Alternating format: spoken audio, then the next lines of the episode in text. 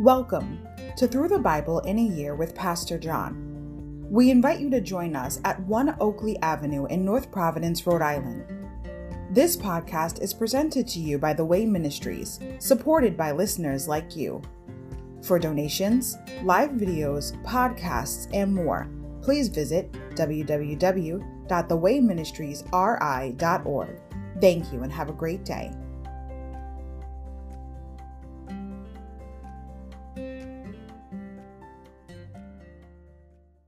Hi, everybody. Welcome to Through the Bible in a Year with Pastor John. So glad you could join me today to get a portion of God's Word. Today we're going to begin with day 318, November 13th, Romans chapters 4 and 5. God's provision of righteousness. Overview. In today's reading, Paul illustrates the doctrine of justification by writing about Abraham that God counted him as righteous because of his faith. 4 3. Abraham's faith points to two changeless truths. One, since the beginning of time, God's method of salvation has been justification by faith. Two, justification results in peace between God and humans. Paul discusses that peace in chapter 5, then contrasts the disobedience of Adam with the obedience of Christ. Adam's sin caused humanity's alienation from God, Christ's death provides reconciliation to God. Chapter 4, Justifying Faith Illustrated, Abraham. Chapter 5, Justifying Faith Demonstrated, verses 1 to 11, all believers. Justifying Faith Contrasted in 12 to 21, Adam. Insight. A long history of salvation by faith, Romans 4 3. Jewish tradition had long assumed that no one could be saved unless they converted to Judaism and observed the law of Moses. Some Jewish Christians in Paul's day still thought that. What better example for Paul to use to counter that idea than Abraham, the father of Jews? He was declared righteous by his faith, 4 3, centuries before the law of Moses was given. Insight, shalom with God, Romans 5 1.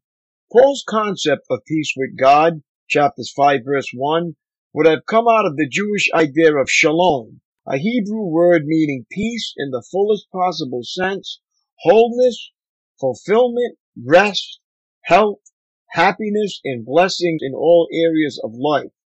Peace with God through Christ means not only that we are freed of the conflict between us and God, it also means that we will enjoy the fulfillment of life together with God forever. Romans chapter 4. The faith of Abraham. Abraham was humanly speaking the founder of our Jewish nation. What did he discover about being made right with God? If his good deeds had made him acceptable to God, he would have had something to boast about. But that was not God's way. For the scriptures tell us Abraham believed God, and God counted him as righteous because of his faith. When people work, their wages are not a gift, but something they have earned. But people are counted as righteous not because of their work, but because of their faith in God who forgives sinners. David also spoke of this when he described the happiness of those who are declared righteous without working for it. Oh, what joy for those whose disobedience is forgiven, whose sins are put out of sight. Yes, what joy for those whose record the Lord has cleared of sin. Now, is this blessing only for the Jews, or is it also for uncircumcised Gentiles? Well, we have been saying that Abraham was counted as righteous by God because of his faith. But how did this happen? Was he counted as righteous only after he was circumcised, or was it before he was circumcised? Clearly, God accepted Abraham before he was circumcised. Circumcision was a sign that Abraham already had faith and that God had already accepted him and declared him to be righteous even before he was circumcised. So Abraham is the spiritual father of those who have faith but have not been circumcised. They are counted as righteous because of their faith. And Abraham is also the spiritual father of those who have been circumcised, but only if they have the same kind of faith Abraham had before he was circumcised. Clearly, God's promise to give the whole earth to Abraham and his descendants was based not on his obedience to God's law, but on a right relationship with God that comes by faith. If God's promise is only for those who obey the law, then faith is not necessary and the promise is pointless. For the law always brings punishment on those who try to obey it. The only way to avoid breaking the law is to have no law to break. So, the promise is received by faith.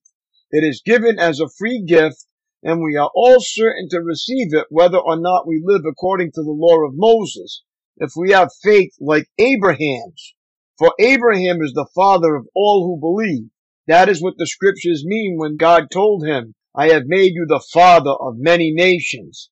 This happened because Abraham believed in God who brings the dead back to life and who creates new things out of nothing. Even when there was no reason for hope, Abraham kept hoping, believing that he would become the father of many nations. For God had said to him, that's how many descendants you will have. And Abraham's faith did not weaken, even though at about a hundred years of age, he figured his body was as good as dead, and so was Sarah's womb. Abraham never wavered in believing God's promise. In fact, his faith grew stronger, and in this he brought glory to God. He was fully convinced that God is able to do whatever he promises, and because of Abraham's faith, God counted him as righteous. And when God counted him as righteous, it wasn't just for Abraham's benefit. It was recorded for our benefit too, assuring us that God will also count us as righteous if we believe in him, the one who raised Jesus, our Lord, from the dead. He was handed over to die because of our sins, and he was raised to life to make us right with God. Romans chapter 5. Faith brings joy. Therefore, since we have been made right in God's sight by faith, we have peace with God because of what Jesus Christ our Lord has done for us.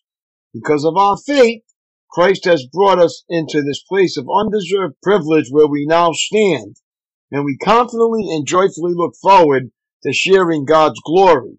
We can rejoice too when we run into problems and trials for we know that they help us develop endurance.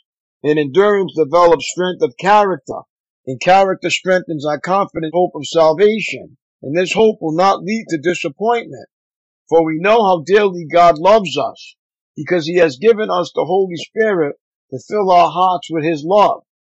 When we were utterly helpless, Christ came at just the right time and died for us sinners. Now, most people would not be willing to die for an upright person, though someone might perhaps be willing to die for a person who is especially good. But God showed his great love for us by sending Christ to die for us while we were still sinners. And since we have been made right in God's sight by the blood of Christ, he will certainly save us from God's condemnation. For since our friendship with God was restored by the death of his son, while we were still his enemies, we will certainly be saved through the life of his son. So now we can rejoice in our wonderful new relationship with God because our Lord Jesus Christ has made us friends of God. Adam and Christ contrasted. When Adam sinned, sin entered the world. Adam's sin brought death, so death spread to everyone for everyone's sin. Yes, people sinned even before the law was given, but it was not counted as sin because there was not yet any law to break. Still, Everyone died from the time of Adam to the time of Moses, even those who did not disobey an explicit commandment of God, as Adam did. Now Adam is a symbol, a representation of Christ who was yet to come. But there is a great difference between Adam's sin and God's gracious gift. For the sin of this one man, Adam, brought death to many. But even greater is God's wonderful grace and his gift of forgiveness to many through this other man, Jesus Christ. And the result of God's gracious gift is very different from the result of that one man's sin. For Adam's sin led to condemnation, but God's free gift leads to our being made right with God, even though we are guilty of many sins. For the sin of this one man, Adam, caused death to rule over many, But even greater is God's wonderful grace and his gift of righteousness. For all who receive it will live in triumph over sin and death through this one man, Jesus Christ. Yes, Adam's one sin brings condemnation for everyone, but Christ's one act of righteousness brings a right relationship with God and new life for everyone. Because one person disobeyed God, many became sinners. But because one other person obeyed God, many will be made righteous. God's law was given so that all people could see how sinful they were. But as people sinned more and more, God's wonderful grace became more abundant. So just as sin ruled over all people and brought them to death, now God's wonderful grace rules instead, giving us right standing with God and resulting in eternal life through Jesus Christ our Lord. My daily walk. Only 40 shopping days till Christmas. Though Christmas is still more than a month away, perhaps you have already begun your Christmas shopping. Who was on your Christmas list this year? Your immediate family members? Close relatives? Intimate friends? Those are the obvious choices. But what about the person at work who rubs you the wrong way? The neighbor next door who has a questionable lifestyle?